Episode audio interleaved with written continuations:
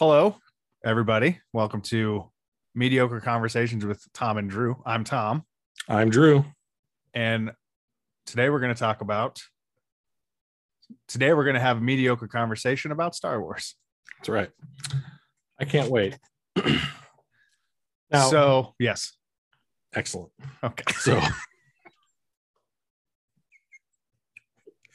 This is our inaugural third first podcast. we've tried for the inaugural several times. It's Yeah. becoming uh the inaugural episode is becoming just every single time that we have a conversation. Yeah, it's it makes for really awkward everything. so yes, we're gonna have a conversation about Star Wars, and just for the viewers, or and more, more accurately, listeners to this Audible podcast. Mm, that is going to be effectively you asking me questions and us having a conversation about my responses. yeah, this is our Star Wars series. We'll be popping in with other series here and there. Serieses. that's good. Yeah, that's the plural. You understand. There's an apostrophe in there that you just can't see. Uh, right at the end, You can't hear it, Yeah, actually. Uh, so I don't know. We're we're just gonna now. You you like the idea of uh, applying Star Wars theory to real life. I do. Um, I think there's a lot to be considered when it comes to talking about uh, Star Wars, and the things that I've been thinking about lately. I think are things that when I look out into the world and see how people are treating one another now, um, things that I try and draw, not inspiration, but like an example from in order to try and be a better person on a day to day, on the, you know, every day, Sure, basically. So, so like, for example, so like one of my favorite sayings from Star Wars is from uh, The Empire Strikes Back and it's uh, when Luke and Yoda are trying to lift Luke's X-wing out of the swamp. It's sunk down into the swamp. It's almost completely submerged, and Yoda wants Luke to try and use the Force to to bring the, the X-wing out of the swamp, Mhm. and Luke thinks that it's impossible, right? So he goes, "All right, I'll give it a try," and Yoda's Yoda says, "No, do or do not." there is no try. And Luke looks totally unconvinced. But I think there's a lot of wisdom to be just kind of extracted from that one simple comment. Like the the number one thing that I take away from it is like if you're someone like me who doesn't necessarily have a ton of confidence and like day to day, especially things that you're not used to. Yeah. what I take away from that is that you know in the multiverse of like possibility that you that we all exist in right there's a reality out there where i'm successful at whatever it is i'm trying to do and so why is that not the one that i'm currently occupying going through and attempting whatever it is that i'm attempting?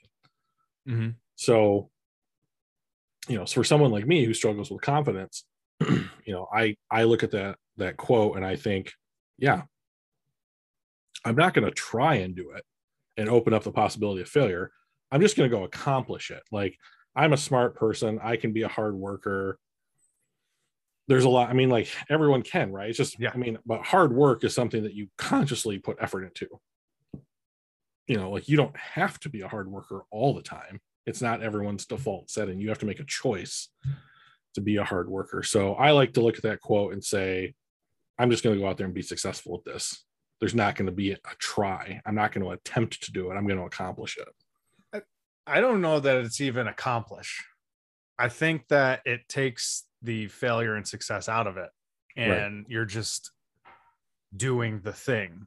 it's like the next domino that falls over in the line right Yeah. And uh, it's funny, my therapist also told me that he quoted Yoda, which I thought was your Cool- cool therapist him. sounds dope yeah, right. Yeah. Uh, but yeah, that was that's a constant thing of okay, I guess I'll I'll try and do this, and he'll always be like, no, no, you can't do that. Right. And it's like, oh, right, right. you're going to do it yeah but like like you're saying i'm going to accomplish this thing um which isn't like I don't know. That's not necessarily I don't think the part of doing. Mhm. It's sort of like if if you're considering uh if you want to do something or if you should it's easy to sort of get in your own head Right. about the implications or or what this will mean uh, or what it takes to do all of that stuff and it's easy to stop yourself just as as a, a classic overthinker that i am i can both get excited about and then dread and not want nothing to do with an idea in the matter of minutes you know Right. and so it's sort of like don't don't try and do something because th- that's just sort of like telling yourself like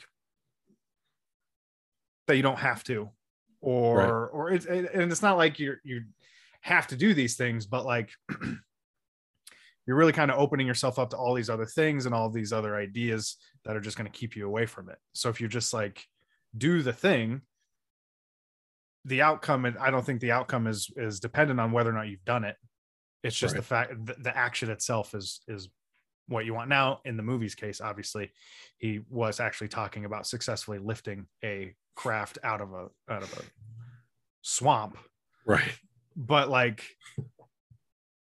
i think it, it it's sort of it goes along with the force itself right like the force in the movies is just a th- this unseen thing right? Right. that you can't you can't be tentative about using right it, it's not like you can dabble in using the force here or there to get to it it's something you have to like feel and encompass and do right, Yeah, I've I've always thought so. And Yeah. you know, to, to go back just quickly on, uh, you made a comment that said like you can get in your own head. yeah I thought that was very apt because in that scene, the next Yeah. thing that happens is that Luke fails to bring the Mhm. the X-wing out of the swamp, and he goes back to Yoda and he's exhausted. He's sweating. He's huffing and puffing. And he he like almost like collapses next to him, and he goes, "I can't. It's too big." And Yoda looks at him and he says, "Size matters not. You know, like judge me by my size, do you?"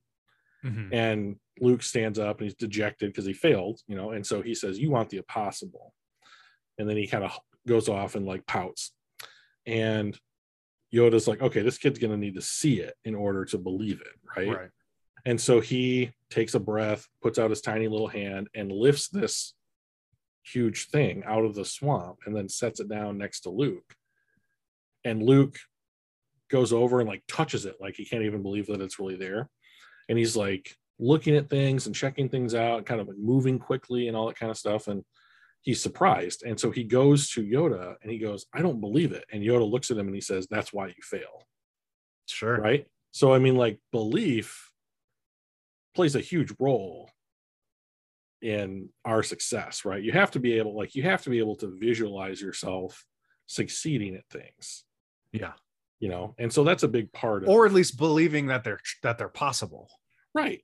You know, and so like I could understand how a kid from a desert planet standing next to a tiny green alien on a, in a swamp, which his only way off of the planet is just sunk and is unusable, Mhm. might be a little bit like, I've never seen anyone just pull shit out of a swamp with their brain before, but I guess this guy's telling me that I can do it.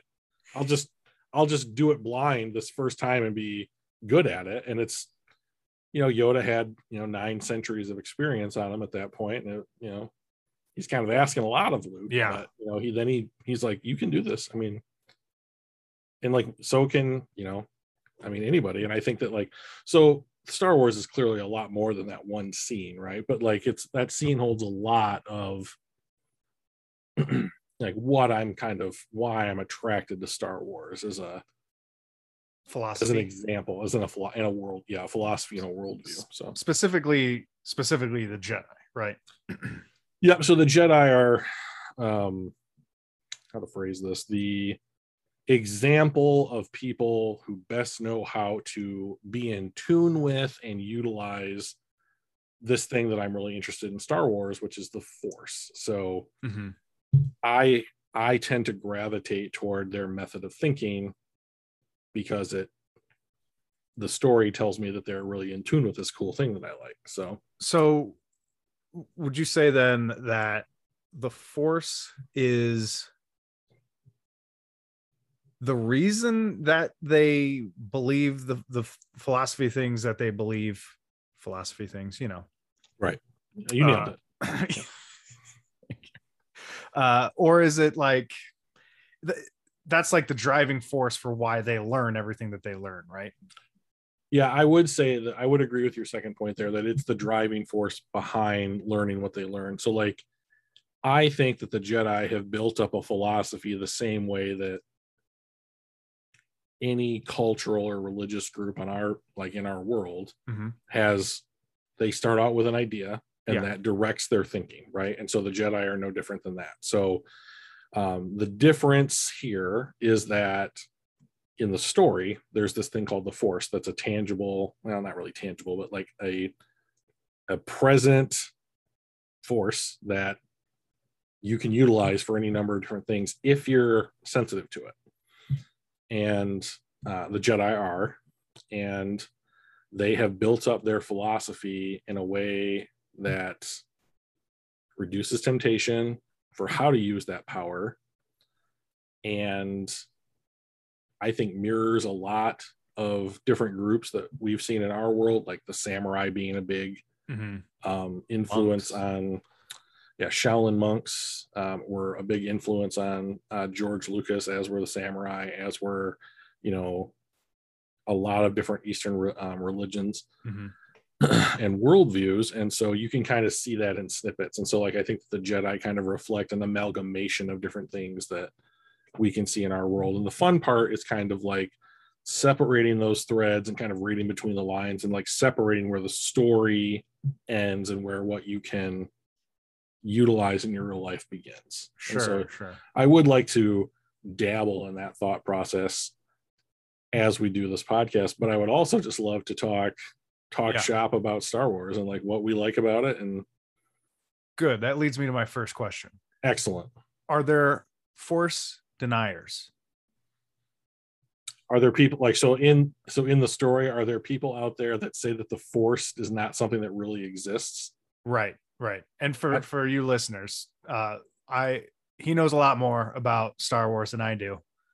Mhm. And uh I have a lot of questions. So he Sure. he's going to do his best to answer any any dumb shit questions I ask.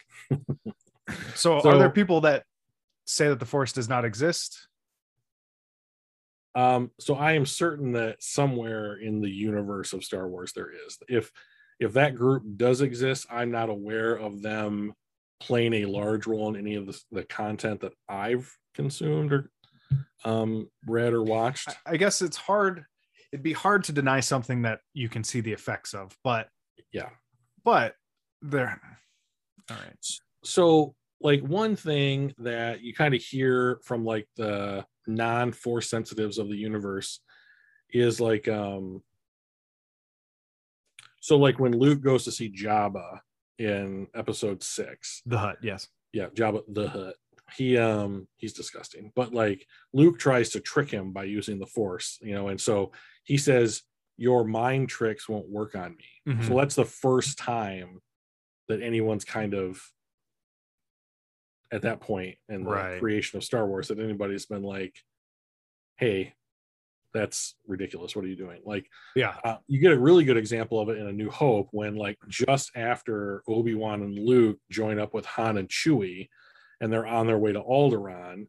Luke is practicing with a lightsaber, and that little ball is shooting him Yeah, yeah. and Han says, I've been to one side of this galaxy. First of all, I hate Han Solo. So, but like, I've been to one side from of this galaxy to another, and I've never seen anything that tells me there's this mystical field controlling my Hmm. destiny. You know, so like Yeah, yeah. in this way, like he would be kind of like the microcosm, I think, of like what your question would em- emphasize is that like people are very reticent to believe that there is a higher power that might be directing their actions. And so, even though I don't think the force has kind of like a grand plan for all of us, like some religions might um, theorize there is, Yeah. um, I do think that it does try and shift things back towards what it would consider to be balance, right? So, balance and peace are kind of the quintessential things that the quote unquote the force is looking for. Like if you had to think of it like as a picture in your mind, like the force would be a calm pond with no ripples or waves or anything. That's kind of the the goal is it's just kind of homeostasis, everything's chill. We have what we want, life can Sure. prosper. But I'm sure that there are people out there that not only are like, hey, that thing doesn't exist, but like you are a snake oil salesman for trying to get me to believe Right. that it, it is out there, right? So it's about whether or not you believe it. And like even like say a Jedi showed up at that person's door and was like, "Hey, I can I'm like lifting this rock off the ground with the power of my brain." They're going to be like, "You're tricking me somehow. That's technology. I don't have it. I don't understand it. You're you're not being genuine right now." So like yeah, I mean there's people out there probably There had to be people that were uh, just against Jediism, right? Oh yeah. The number one culprits of that would be the Sith, who are the mortal enemies of the Jedi. But- but what I I guess what I mean isn't obviously there, right, but they but they believe in the Force. I, I mean, Yeah. people that are like so opposed to them having the Force sure. and- or using it in whatever way, or or just these beings, these humans, ostensibly that Mostly, yeah. just happen to have this other connection that make them semi godlike, Correct. right? Yeah. There there have to be people that are just fervently against them both sith and jedi force users as a whole Right. right Yeah. So there are the people that I'm sure like just deny that it exists. Like it doesn't control my destiny. I make my own choices, that kind of thing. And then I'm sure that there's a group of people that acknowledge that it exists and resent the Jedi for being able to do the things that they do. yeah And then I think they're, I mean, like, we're just kind of going to mirror our own world here. But then there's going to be people that are going to be like, I don't think that they should live like this life of near luxury compared to what they themselves have. Mhm. And, you know, why are they so important? That's not fair. They want a cosmic lottery or whatever, yeah that kind of stuff. So, yeah, you're going to get those elements of society. And so, the way that the story, mostly outside of the films, tends to deal with that is like someone who represents those groups bringing that kind of complaint to the reader or the viewer, Mhm. but through that to the Jedi themselves. Like, oh, well, you know, Master Jedi, you need to learn, you need to understand that like not everybody has the same viewpoint as you because you don't have a lot of the same problems that everybody else has, which is true. right So, you know, but at the same time, the people making the complaint don't have the same kind of problems that the Jedi have because I don't think they would enjoy them. they have some really, really unfortunate problems.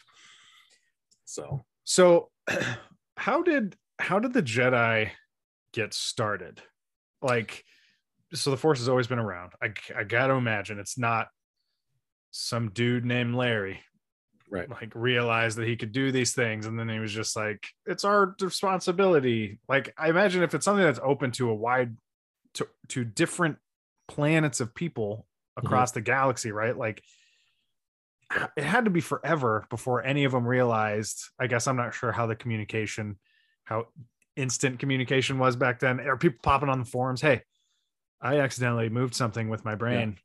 Uh, anyone else? You guys are never going to believe this, but right. I'm able to lift things with the power of my yeah. brain. yeah. Um, sure, And- Larry. And, then that one emo kid was just like, I choked somebody. And they're like, oh, see. mm, All right, Can't- calm down, Chad. Yeah. You know, like- um. So it's important to under to understand now that like I'm going to be blending what's considered to be official canon, which is what counts as far as the Star Wars story is today, As of today. and what what Star Wars used to be, which was prior to Disney purchasing Lucasfilm back in like I believe it was 2013 or 2014.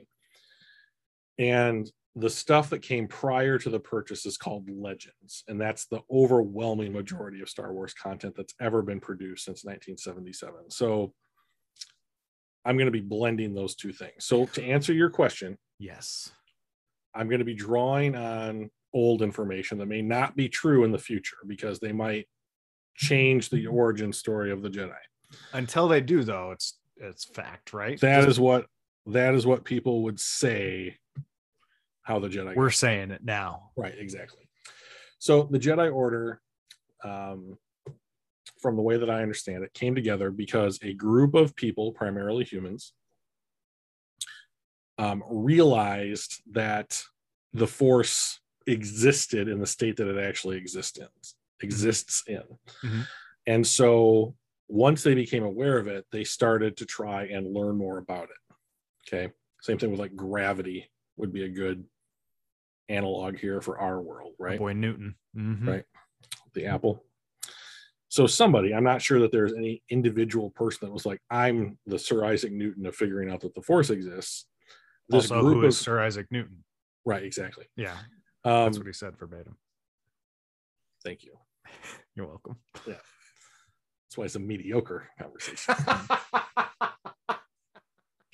so this group of people found each other effectively in like ones and twos and eventually kind of gravitated toward one another to help them learn about what this thing was. And so they go to this planet called tython um, which kind of becomes the home world for what becomes the jedi order. Mhm. and so you get this group of effectively force sensitive people trying to figure out how does this thing work? How can we use it can we learn from it what is what are we doing and so for like hundreds of years they gather and form a community on this planet so it's the same planet for those of you who have watched the mandalorian spoiler alert in the second season the Mandal- the mandalorian and baby yoda go back to this planet where Grogu. where Grogu, yes, thank you, sits on a rock and then gets like makes a, a cosmic telephone call. And there's this blue light that the Mandalorian can't break through or whatever. Beacon. That is supposed to be the planet of Tython, but it's in the new canon, not the old canon. So It's in new the old Tython. canon, new Tython, right? In the new in the old canon, you had this group of people and they basically form a community or what you might want to call like a monastery or like a Coven. yeah, Cult. pretty close, right? I'm sure Yeah. a lot of people would call it that. Yeah. So, and for hundreds of years, they try and learn about what this thing is. And then along the way, other people learn, like, hey, there's this other aspect of the force that lets you do all this really cool stuff, which is the dark side of the force. Wait, could, so- did they not consider the shit that they were doing cool? Cooler. Is that all right? If I, so like where you and I might think something is cool, someone else might be like, ah, that's lame. And then the stuff that they think is cool, we might think is lame. Yeah. and it's kind of that version of it. So like back in the day, the Jedi Order was called the Jedi, G A E E D A I Order, and then they referred to things like the light and dark side of the Force as um, the light side of the Force was called Ashla, the dark side of the Force was called Bogan, and we recently learned that there's a third aspect to the Force, which is like the exact center point between the two Mm-hmm. Um, in the TV show Star Wars Rebels, our heroes come across a creature that calls itself Bendu, and he call I think he says that he's the still point of the Force, and they actually interact with him a little bit, and he does some pretty cool stuff. So Interesting. um, yeah, so not only so that called into question a lot of things like is there a physical representation of the good, the light side? Is there a physical representation of the dark side? Somewhere out there in the universe like Bendu. And I don't know. Like, I mean, that's for the writers and the people who make the story to figure out. But what do I you hope think? so. What It'd be great. think? Well, I mean, like if there's one for the still point between the two, I would imagine that there's some kind of representation, but I don't have any idea what that would look like. Because there are different degrees of Jedi, right? How yeah, how force sensitive someone is, how in tune with the force they are. Yeah, but also like their a- ideology, right? So Yes. there there are gray. okay, so Is that too in the weeds, well, or is it not canon? So I'll tell you what I when I hear I'll tell you what I what I think when I hear the term gray Jedi. So the gray Jedi is this idea that's been posited by basically the online community, I think. Um and it's someone or maybe like from people who play the video games Okay. that um if you have the light side and the dark side and you merge those two together, you'd get something that was kind of not quite each, right? It's not exactly dark, not exactly light. So it's gray. And so the idea being that if you were a gray Jedi, you could use abilities granted to you by the light side of the force as well as abilities granted to you by the dark side of the force. And then you would be this kind of like melting pot of ability, which would be great, right? Because then you're not limiting yourself to any one philosophical idea. I don't know. I don't know exactly how the force works. I have a hard time believing that outside of a video game where there's like a meter and like a rating system for sure. how good or bad you are, that that's something like in the story that could actually exist. Um, we've had a number of characters who were good, who went bad, and a number of characters who were bad that went good. And sometimes they go back and forth even more. Mm-hmm. And it's there's never a still point that they reach where it's like, all right, I'm able to tap into my rage and anger in this moment to accomplish this thing. And in the next moment, I'm calm and serene and I'm, you know, I'm doing this all for peace. Sure. You know, so like I have a hard time believing that if the force was real and the Jedi were real and we understand what we do about the force that someone could exist at a halfway point between those two things and not just be ripped to shreds emotionally physically or or spiritually.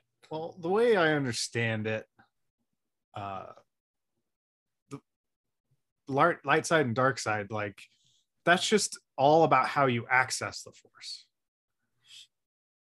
so it's a good point and I don't have the answer. So in the old canon, there was this idea called the potentium, which was that the force was neither good nor evil. It was only about the person using the force and their intention behind whatever it was they were using the force for. Right. And I think that that is close to what you're just what you're bringing up. Right, like the light side they access access the force more through calmness and and um, they're more calculated. They they respond to things they don't react to things. Right. And and they're more intentional whereas the dark side they're more emo right? They they they access it through fear and through right. jealousy and anger which i guess is what makes it the dark side is because it, emotion is more volatile and obviously and and less rational at times, right? Yeah. So why can't there be somebody that is able to be calm and intentional and also have the ability it's sort of like an actor an, an actor that can cry on command right? Right. You know or, or that can touch these emotions to elicit these responses. Why couldn't somebody have enough control over themselves to be able to dip into that anger pool or that right. jealousy pool or let themselves feel fear in order to do these other things? So that's a good question. The way that i would answer it is i know i'm not that person right like sure. so I mean, and like that would be the question that I would pose anybody saying like, "Oh, I'm I can do that," right? Like, how many people would you have to ask before you you come to somebody that's like, "Oh no, I can totally do that." Like, that's not a big deal. Sure. So, so you're, so, you're saying it's it's it's a thin line, yeah, from using the dark side to getting lost in the dark side. So, yes, I am. And the reason I say that is because that's kind of the point of view that we're given from the movies. So, I think the best or one a good example of this is like in Revenge of the Sith, Palpatine and Anakin are kind of at this weird opera where there's like this big floaty liquid yeah. ball. And so Palpatine kicks out the other people that were like hanging out with him. And he and Anakin are just chilling. And he goes, like, have you ever heard the story of Darth Plagueis the Wise? It's that scene. Yep. And in that scene, um, played or uh, Sidious says to Anakin, the Jedi and the Sith are almost alike in every single way, except like their pursuit of power, right? Mhm. And so Anakin gives the Jedi party line. Like he says, the Sith are um, the Sith are fueled by their passion, right? And so they only care about themselves. The Jedi only are selfless, they only care about others. And so, like, that is a very big distinction in the world of Star Wars. So we see constantly that when someone is using the dark side of the force, there is a real cost to to doing that. Like when Anakin goes to the dark side and goes to the temple and kills everybody, and then goes to Mustafar to kill all the rest of the separatists, like you see his eyes become orange. Like that's a that is a very clear sign that something is now different about him physically Right. you know now that's not going to happen in our world like so if you get upset at something and like put your fist through a wall or something like that like your eyes don't go red Right. you know like you're going to look the same way that you look but like the idea is anakin drew upon the dark side of the force to accomplish something Mhm. so when he went to the temple he was doing horrific basically genocidal things so that he would become stronger in the dark side of the force because Sidious had lied to him and said that that was going to be the way that he was going to save Padme's life. I don't know how killing a thousand people makes you better able to save one person, but that's the line that Anakin bought, right? So then he goes to Mustafar and he does the same thing. He kills a bunch of people. He kills more people, and he's upset about it. He cries, like his eyes are red. He knows he's doing terrible things, but he's convinced himself that that's the reason and the the way forward to do what he thinks is right Yeah. and then but then that's the that's the the difference in the ideology is like the jedi try and lay down a series of rules and a code of behavior to let you know like what is and is not right like it's their version of morality and so they are trying to avoid everything that anakin succumbs to and right. Right. and that's that is the big difference is that i think if you were to live in that universe and be, and be force sensitive if you draw upon the dark side it physically and mentally changes you so i don't know if the same can be said for the light side of the force now anakin gets redeemed by luke at the, in the, at the end of revenge of the or the return of the jedi Yeah. Well, and so lightning is a is a dark side yes it is attribute, right? yes it is And Rey wielded it pretty gnarly, gnarly. and when she did that in the in nine i was like oh that's going to be a tough explanation so it's not that someone who is good can't do bad things but it's like so like the way that i would the way that i would the example that i would give there tom Yeah. is true. that she used coke once right? Well, she was scared, right? right she was She was, she was using an emotion. Right. So Chewie was being taken away. She thought he was being taken away and that they weren't going to be able to get him back. And here she is basically playing tug of war with Kylo Ren, right? And he's preventing her from helping Chewie. And they're Yes. both pulling on the the ship at the same It is a badass scene. it's a great I mean like I really like those films. I think that they're uh, better than a lot of people give them credit for. But he's doing that to elicit that kind of reaction from her Mhm. he wants her Sure. upset he wants her frustrated he wants her to lash out without considering the implications of what she's doing and she's a powerful force user Yeah. and so what they did was that they were trying to set up her being palpatine's project Right, right. We- So- like we know why it happened that way, but exactly but then that also kind of makes it sound like if you are the descendant of a dark force user, you will be more apt to the dark force, which makes it sound like those types of things are genetic. so Which, if the force itself doesn't give a shit who's using it or how, only how it's accessed gives you certain things, why does genetics come in? So I'm going to give the answer that no one likes, Oh, good. and that's the midichlorian answer. So Midichlorians being midichlorian. Okay, that's good. That's a good place to cl- start. So midichlorians are a microscopic parasitic organism that lives in all living things in our cells.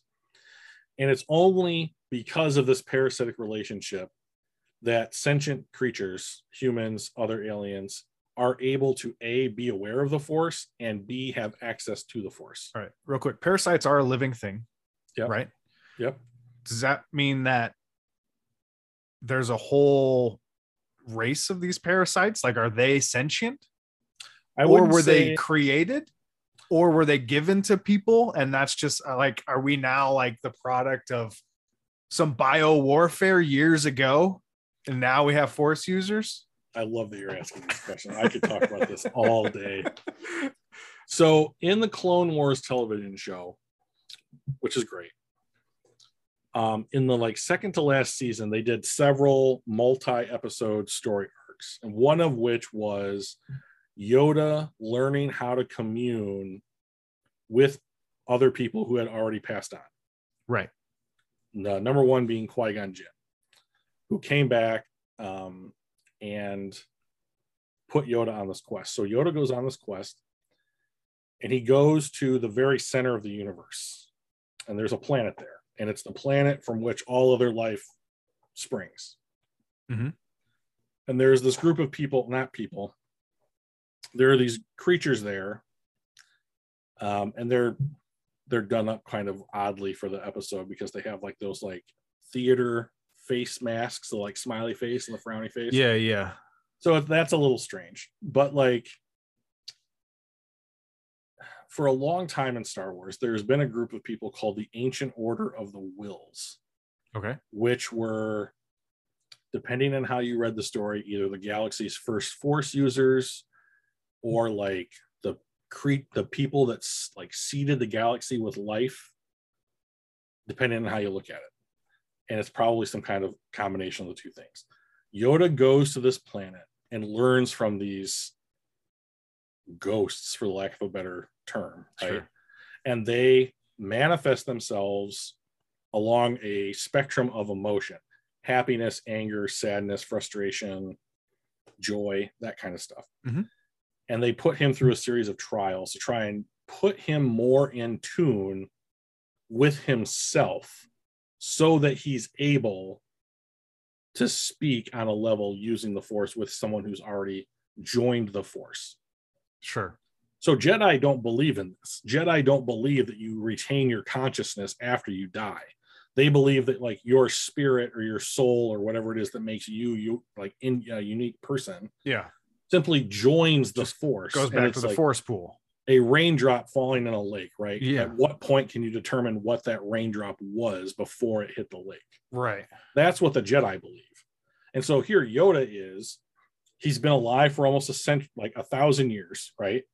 And here's this group of people telling him, hey, that doesn't, that's not the way it actually works.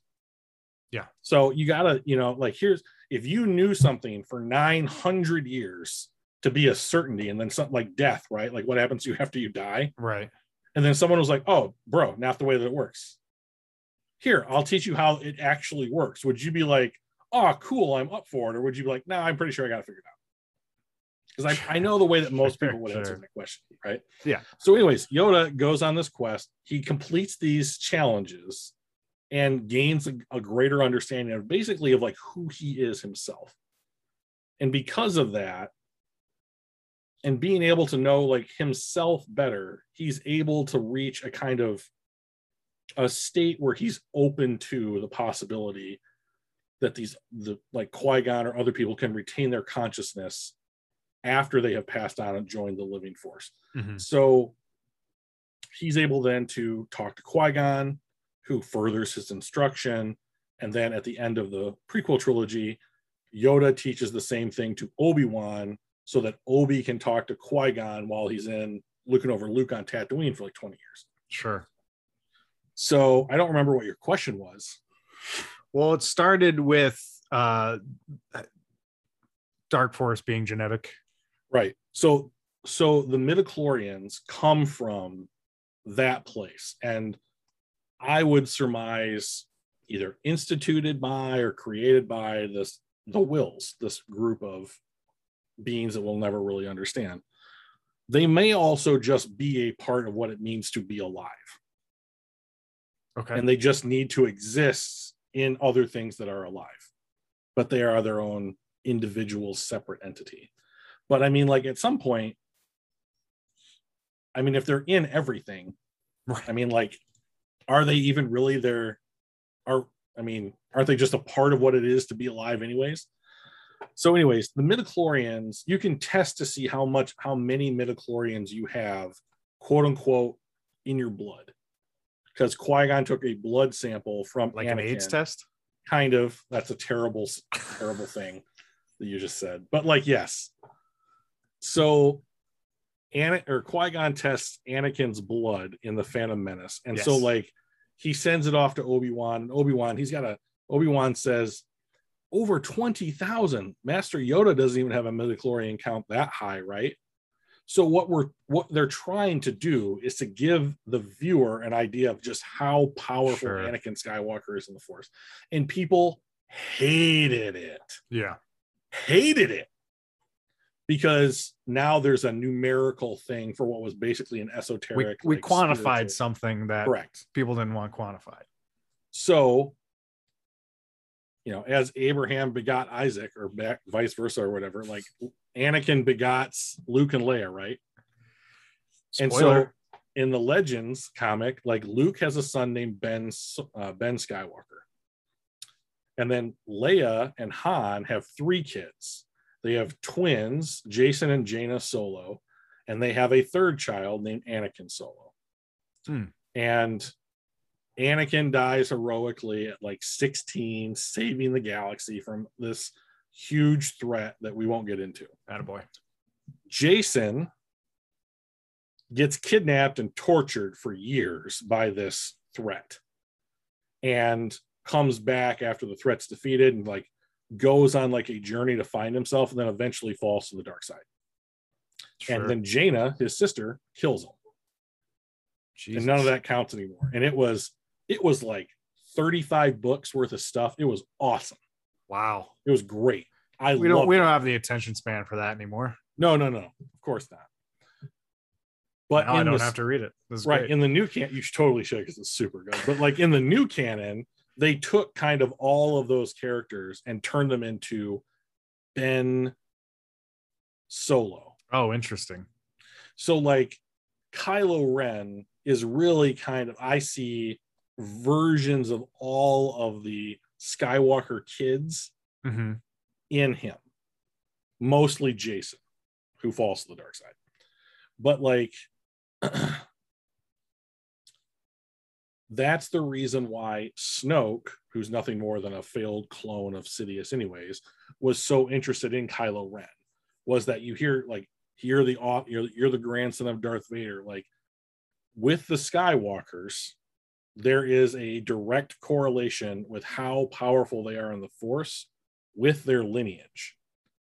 Now there are other races out in the galaxy that are like more attuned to, to the force than others. Yeah. And like we do see a little bit of that as well. And I it, there may be a genetic component to how many midichlorians you have. So it would make sense, right? Like if you had a high midichlorian count and you married a girl who had a high midichlorian count and you had a kid, it would stand to reason that that kid had a high midichlorian count. Okay. So midichlorians are your gateway to accessing the force. Correct. The big so like think of it like bandwidth, right? Like right. But that doesn't that still doesn't explain unless there are two different types of midichlorians why you would be more apt to the dark side than the light side. so I don't think that there is. I mean, like I don't think that there's a good way to answer that question. Like Okay. I think Anakin Skywalker fell to the dark side because he basically never had a chance. Right. And so Which I'm sure we'll have a whole episode or two it's on that. it's the debate to have about Star Wars, in my opinion. Like it was Anakin Skywalker destined to be a bad guy. He was, but like um Spoiler alert. Yeah. Now For you don't have to listen to the next episode. or many of the other ones. whatever it is. but um i think that if you were brought up as a force user in a culture that epitomized using the dark side of the force you do that Yeah. you know so and the- or do you think if you grew up with a harder childhood, like Ana- anakin certainly had one of those right so did Rey, so did Rey right? So Yep. like is there is there like a, a classist undertone here where it's just sort of like those that grew up with loving parents, I mean not really loving because they're going to send them away. But like if you grew up right like the kids they get sent away when they're 6 7 no way younger like oh christ infant Okay.